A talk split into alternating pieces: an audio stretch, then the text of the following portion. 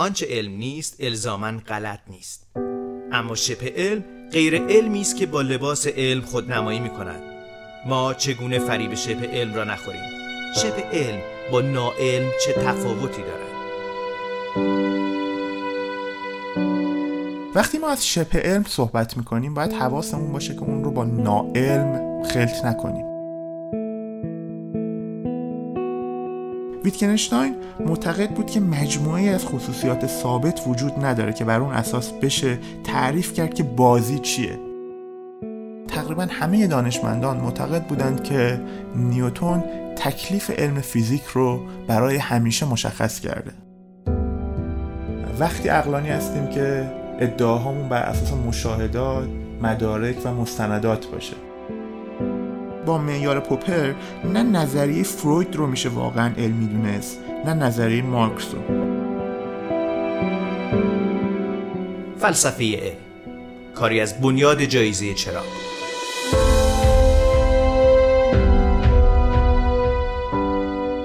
فلسفه علم بدون تاریخ علم کور هست و تاریخ علم بدون فلسفه علم بیمعنی. این جمله مهم منتصب به وایت هد تکلیف ما رو در همین پادکست فلسفه علم مشخص می‌کنه. به همین دلیله که ما در اپیزودهای مختلف این پادکست ارجاهای فراوانی به مثالهای تاریخی و اشخاص مهم اثرگذار در حوزه فلسفه علم خواهیم داشت. سوال علم چیست؟ ما در دو اپیزود قبلی هم درباره این سوال صحبت کردیم. در ابتدای امر پاسخ ساده به نظر می‌رسه. علم تلاشیه در راه فهمیدن جهانی که در اون زندگی می‌کنیم. تلاشیه برای تبیین این جهان و همینطور پیشبینی وقایع این جهان. جواب معقولی به نظر می‌رسه اما تموم قصه همینه.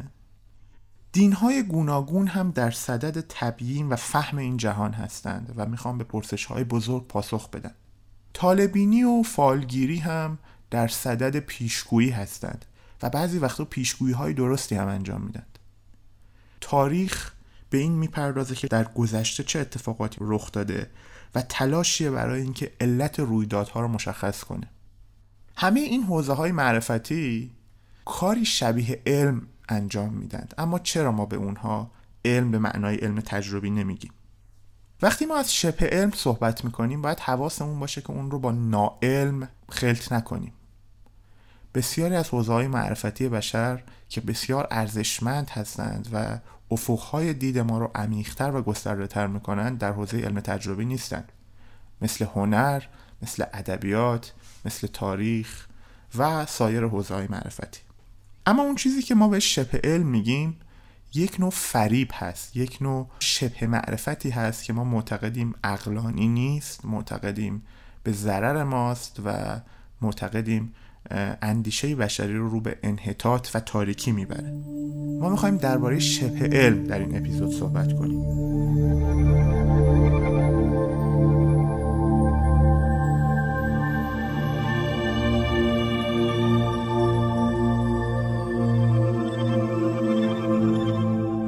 اگر از پوپر در عواست قرن بیستم میپرسیدیم که شبه علم چیست پوپر به ما می‌گفت که شبه علم آن چیزی است که ابطال پذیر نباشد و علم چیزیه که ابطال پذیر باشه.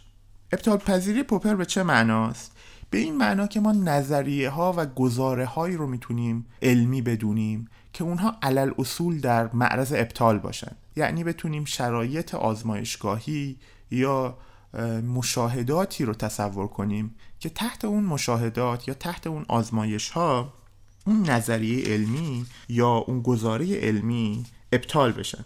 ابطال پذیری یه نظریه به معنی باطل یا غلط بودن اون نیست. بلکه به این معناست که بر اساس چنین نظریه‌ای میشه پیش هایی مشخص کرد و سپس اون پیش ها رو به محک تجربه زد. اگر اون پیش ها غلط از آب در بیان نظریه ابطال یا نقض میشه. پوپر وقتی خودش می‌خواست از ابطال پذیری و نمونه های شبه علم صحبت کنه چند تا مثال معروف داشت. یکی از معروفترین مثال های شبه علم برای پوپر نظریه روانکاوی فروید بود. پوپر معتقد بود که نظریه فروید رو با هر نوع یافته تجربی میشه سازگار کرد. مهم نیست که رفتار بیمار چیه. پیروان فروید در هر حال رفتار یک بیمار رو بر پایه نظریهشون تبیین می‌کنند و در هیچ حالتی بطلان نظری خودشون رو نمیپذیرن. پوپر مثالی هم برای نظری روانکاوی فروید می آورد می گفت فرض کنید کودکی رو به داخل رودخونه ای هل میدن. چنین اتفاقی رو طرفداران روانکاوی فروید اینطور تحلیل می‌کنن که کسی که اون کودک رو به داخل رودخونه هل داده یه امیال سرکوفته ای داره که اون امیال سرکوفته منجر به این عمل شدند اگر کسی دیگه هم میومد اون کودک رو نجات می‌داد. رفتار اون فرد دوم رو هم اینطور تحلیل می‌کردن که فرد دوم امیال والایش یافته ای داره. که این امیال والایش یافتش منجر به این عمل درست اخلاقی شده. پوپر معتقده که نظریه فروید با تکیه بر مفاهیمی مثل سرکوفتگی، والایش و امیال ناخودآگاه می‌تونه با همه داده های کلینیکی سازگار باشه. پس این نظریه یه نظریه ابطال ناپذیره مثال دیگه پوپر برای شبه علم نظریه مارکس در باب تاریخ بود. مارکس ادعا می‌کرد که در جوامع صنعتی سراسر جهان ابتدا یک دوره از سوسیالیزم در اون اتفاق میفته و دست آخر کمونیسم جای سرمایهداری رو در جوامع صنعتی تو سراسر جهان می‌گیره. اما در روند تاریخ مشخص شد که چنین اتفاقی رخ نداد. مارکسیستا به جای اینکه بپذیرن نظریه مارکس ابطال شده تبیینی موقتی برای نظریه مارکس دست و پا می‌کنن و ادعا می‌کنند که آنچه واقعا رخ داده همچنان با نظریه مارکس سازگاره. مثلا میگن که نظام رفاه اجتماعی باعث شده که ظهور کمونیسم موقتا به تاخیر بیفته. هرچند که کمونیسم یک امر قطعی برای تاریخه. معتقدند که نظام رفاه اجتماعی طبقه کارگر رو نرم کرده و شور انقلابی اونها کاسته شده و به همین دلیله که ما هنوز در جوامع سرمایه داری نمی‌بینیم که کمونیسم محقق شده باشه. اگه بنا باشه که این شیوه از تبیین و تحلیل رو بپذیریم هر چیزی که در مسیر وقایع رخ بده با نظریه ما و در اینجا نظریه مارکس جور در میاد. درست مثل نظریه پوپر. بنابراین با معیار پوپر نه نظریه فروید رو میشه واقعا علمی دونست نه نظریه مارکس رو. پوپر مقابل نظریه روانکاوی فروید و نظریه مارکس در باب تاریخ نظریه گرانش اینشتین رو به عنوان مثال اعلای نظریه علمی قرار می‌داد. مشخصا نظریه گرانش اینشتین یا نظریه نسبیت عمومی یکی از اجزای مهم این نظریه اینه که نور در مسیر گرانش خم میشه. اینشتین در نظریه نسبیت عمومی پیش بینی کرد که اگر کسوفی رخ بده و نور ستارگان از کنار خورشید گرفته شده عبور کنه جایگاه اون ستاره یا در به زبان نجوم بود و میل اون ستاره باید تغییر کنه. آرتور ادینگتون منجم و فیزیکدان شهیر انگلیسی در سال 1919 دو گروه رو برای رصد خورشید گرفتگی مهم اون سال به برزیل و جزیره در آفریقا اعزام کرد. برای اینکه این گزاره مهم نظری نسبیت عمومی آینشتین رو راستی آزمایی کنند. وقتی این خورشید گرفتگی رخ داد و منجم ها رفتار نور ستارگان کنار خورشید رو مشاهده کردند دقیقا دیدند که نور ستارگانی که از کنار خورشید عبور می‌کنه منحرف میشه و میزان انحرافش هم دقیقا به همون میزانیه که نظری نسبیت عمومی آینشتین پیش بینی می‌کنه و در جهان ریاضیات محاسبش کرده. نظریه نسبیت عمومی اینشتین و این اتفاقی که اتفاق مهم تاریخی که رخ داد یک مثال اعلا از آن چیزی که واقعا علم هست برای پوپر بود.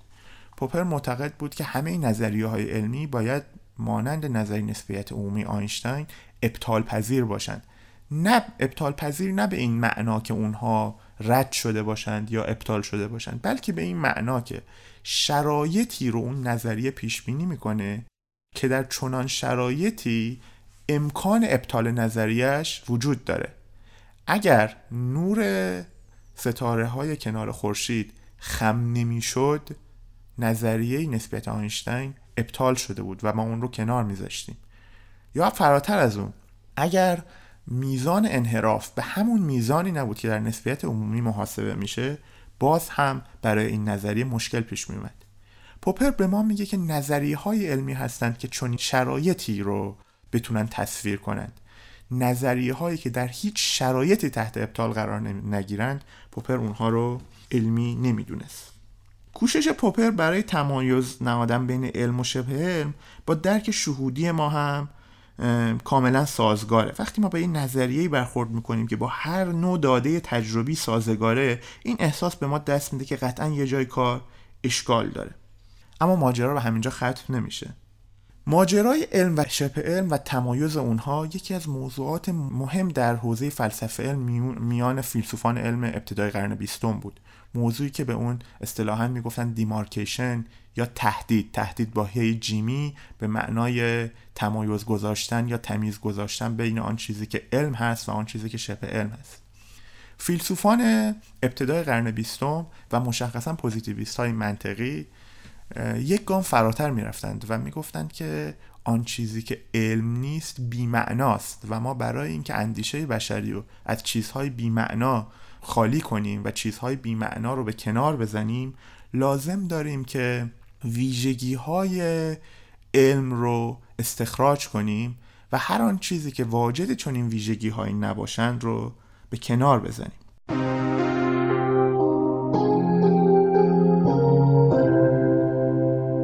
اما وقتی ما جلوتر اومدیم به عواست قرن بیستم اومدیم متوجه شدیم که معیار پوپر برای علمی بودن یا شبه علمی بودن نظریه ها بیش از حد ساده انگاران است. بذارید به همون مثال فروید و مارکس برگردیم. پوپر معتقد بود و پیروان فروید و مارکس ایراد می گرفت که وقتی که با داده های خلاف نظریهشون روبرو میشن به جای اینکه قبول کنن نظریهشون ابطال شده به توجیه داده ها می‌پردازند.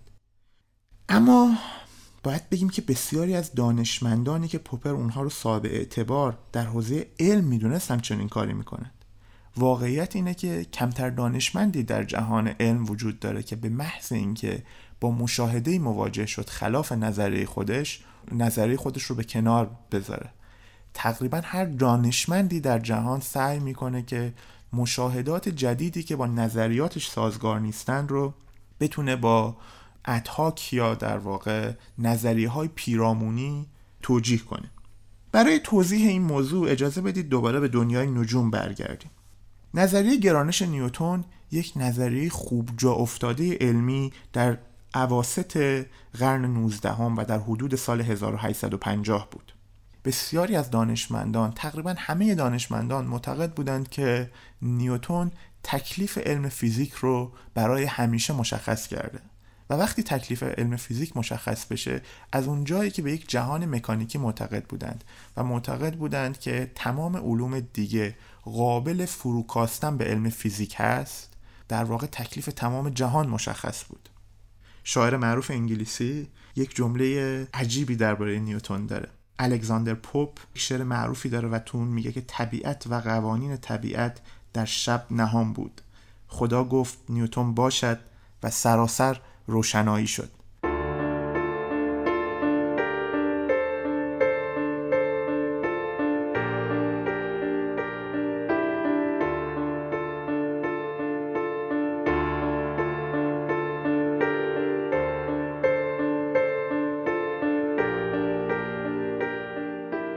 در چنین فضایی در سال 1846 منجما متوجه شدند که مدار اورانوس اون طوری نیست که در مکانیک نیوتونی پیش بینی میشه. یعنی انحراف داره از اون مداری که فیزیک نیوتونی برای مدار اورانوس پیش بینی می‌کنه.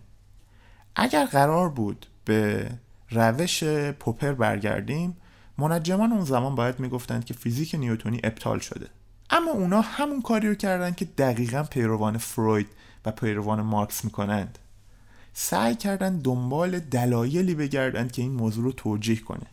و از غذا دنبال دلایلی هم که گشتن درست از آب در اومد. اونها پیش بینی کردن دلیل انحراف مداری اورانوس از آن چیزی که در فیزیک نیوتونی محاسبه میشه اینه که احتمالا یک جرم دیگه ای یک سیاره دیگه ای ورای اورانوس وجود داره.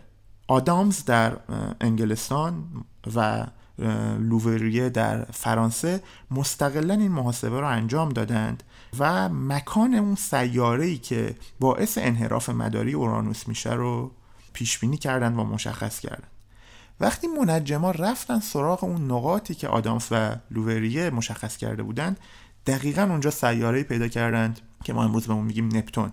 و سیاره نپتونه که عامل انحراف مداری اورانوس و در واقع اختلالات حرکت اورانوس میشه. محاسبات آدامز و لووریه حتی جرم و محل این سیاره ها هم مشخص کرد. دیری نگذشت که سیاره نپتون کشف شد و با همون جرم و در همون محلی که این دو منجم پیش بینی کرده بودند. اشکالی که پوپر به فروید و مارکس وارد می‌کنه شاید به کار آدامز و لووریه هم وارد باشه. اما ما آدامز و لووریه رو یک جریان واقعی علمی می‌دونیم و به راحتی نمیشه کار اونها رو در حوزه شبه علم مشخص کرد. بر این اساس مشخص شد که کوشش پوپر برای تمایز نهادن بین علم و شبه علم به رغم اینکه در ابتدا معقول به نظر می‌رسه اما به توفیق کامل نرسید. نمونه آدامز و لووری به هیچ وجه استثنایی نیست. به طور کلی دانشمندان وقتی با داده های مشاهداتی ناقض نظریشون روبرو میشن نظری خودشون رو فورا کنار نمی‌ذارن. بلکه اغلب دنبال راههایی میگردن که تضاد بین داده ها و نظریه رو برطرف کنند. لازمه بدونیم برای هر نظریه علمی برخی مشاهدات ناقض اون نظریه وجود داره و برعکس پیدا کردن نظریه که با همه داده ها کاملا سازگار باشه کار بینهایت دشواریه. اگه نظریه همواره با داده های جدید در تضاد باشه و به هیچ شیوه معقولی هم برای توجیه این تضاد نتونیم روشی پیدا کنیم معلومه که باید اون نظریه رو کنار بذاریم. ولی اصلا هم اینطوری نیست که وقتی دانشمندا به محض برخورد با اولین مشکل به راحتی از نظریشون دست بردارن. اگه اینطور بود پیشرفت در علم اساسا حاصل نمیشه بحث پوپر رو بعدها ویتکنشتاین کامل کرد. ما در یک اپیزود به ویتکنشتاین خواهیم پرداخت. ویتکنشتاین یکی از مرموزترین و عجیبترین چهره های فلسفه و اساسا حوزه اندیشه بشریه. ویتکنشتاین معتقد بود که مجموعه از خصوصیات ثابت وجود نداره که بر اون اساس بشه تعریف کرد که بازی چیه. شاید براتون جالب باشه که ویژگی های یک بازی به ویژگی های علم چه ربطی داره. در اپیزودهای بعدی در موردش حرف می‌زنیم.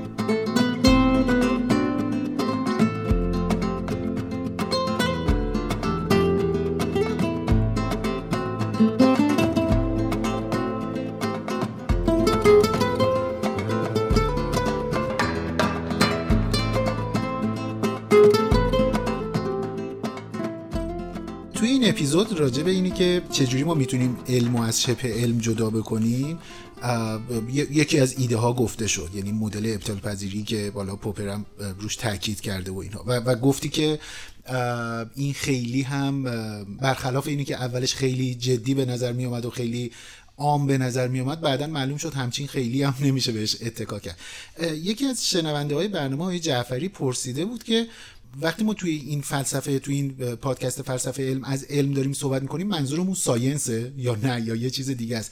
امروز من متوجه شدم که شاید منظور علم تجربیه وقتی میگیم علم. بله. الان چیه قصه؟ مشخصا science در انگلیسی معادل فارسیش علم تجربی هست. آها آها. یعنی ما به هر داده بشری که داره استفاده می‌کنه الزاما علم نمیگیم هر معرفتی هر حوزه معرفتی یا اون چیزی که ما بهش میگیم knowledge رو الزاما علم نمیگیم همونطور که مثال زدم ادبیات هنر ادیان سایر حوزه و اینا خیلی هم می‌تونن به قول تو شریف و کارآمد و به در بله. بخور باشن ولی science نیستن. یک اشتباه دیگه ای هم scientist های علوم محض مواجه میشن و فکر می‌کنند که فیزیک زیست شناسی و شیمی علم تجربی هست. این یه تقسیم بندی یه جورایی میشه گفت پوزیتیویستی از علمه بهش یه دوره می‌گفتن hard science اینها رو می‌گفتن hard science و یه soft science ی داشتیم که علوم انسانی علوم اجتماعی روانشناسی درونش قرار می‌گرفت. اما چنین تقسیم بندی اصلا تقسیم بندی مرسومی دیگه در سال 2020 آره. در سال 2020 نیست. بیش از اینکه حوزه های علمی جز علم تجربی یا غیر تجربی باشند روش های علمی تجربی یا غیر تجربی هند. ببینید ما در فیزیک که به عنوان یکی از ریشه ترین علوم تجربی و علوم محض می‌شناسیم نظریاتی داریم که خیلی با تجربه فاصله دارن. مشخصا حوزه ریسمان.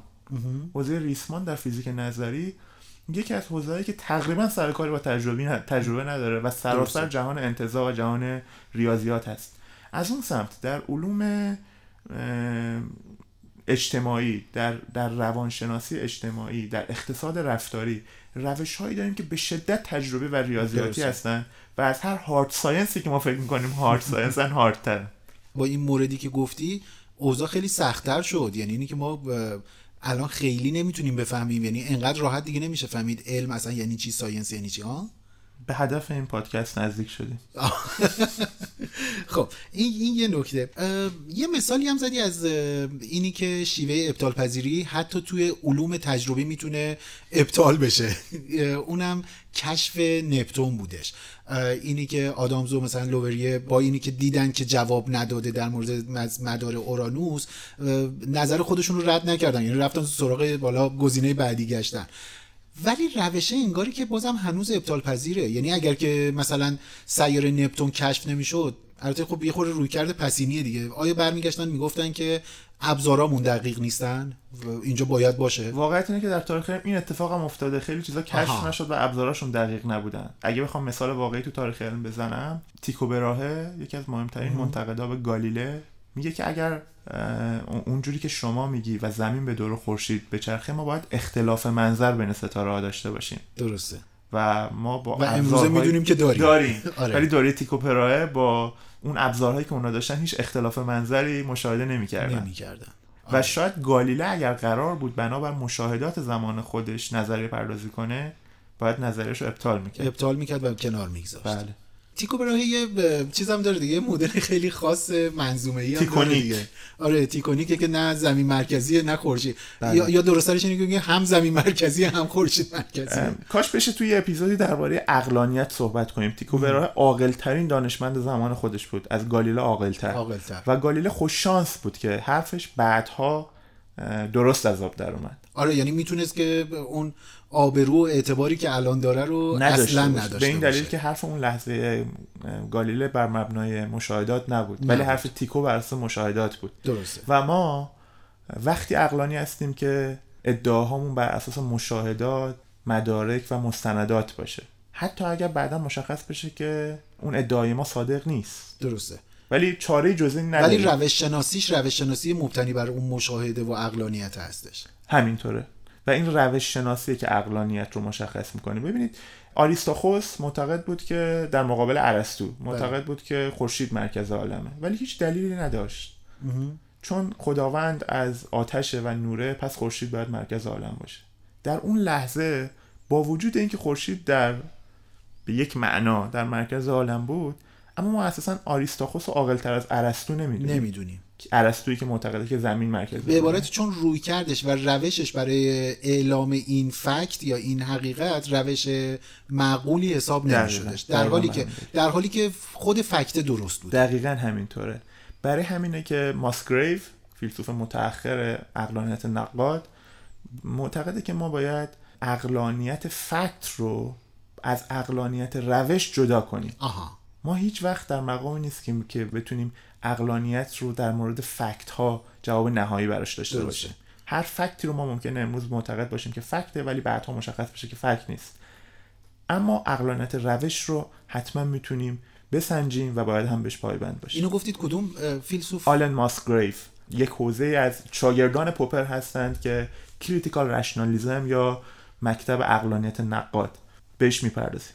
پس نتیجه ای که من امروز می‌خوام بگیرم جدای از اینی که کلی چیز یاد گرفتم اینه که روش ابطال پذیری که پوپر داره تاکید می‌کنه و به عبارتی ساختدش حرف آخر توی علمی بودن یا غیر علمی بودن یک گزاره مربوط به یه فکت نیستش. همینطور. حتی میشه یک گام فراتر رفت و گفت که پوپر شکست خورد در تمایز نهادنش.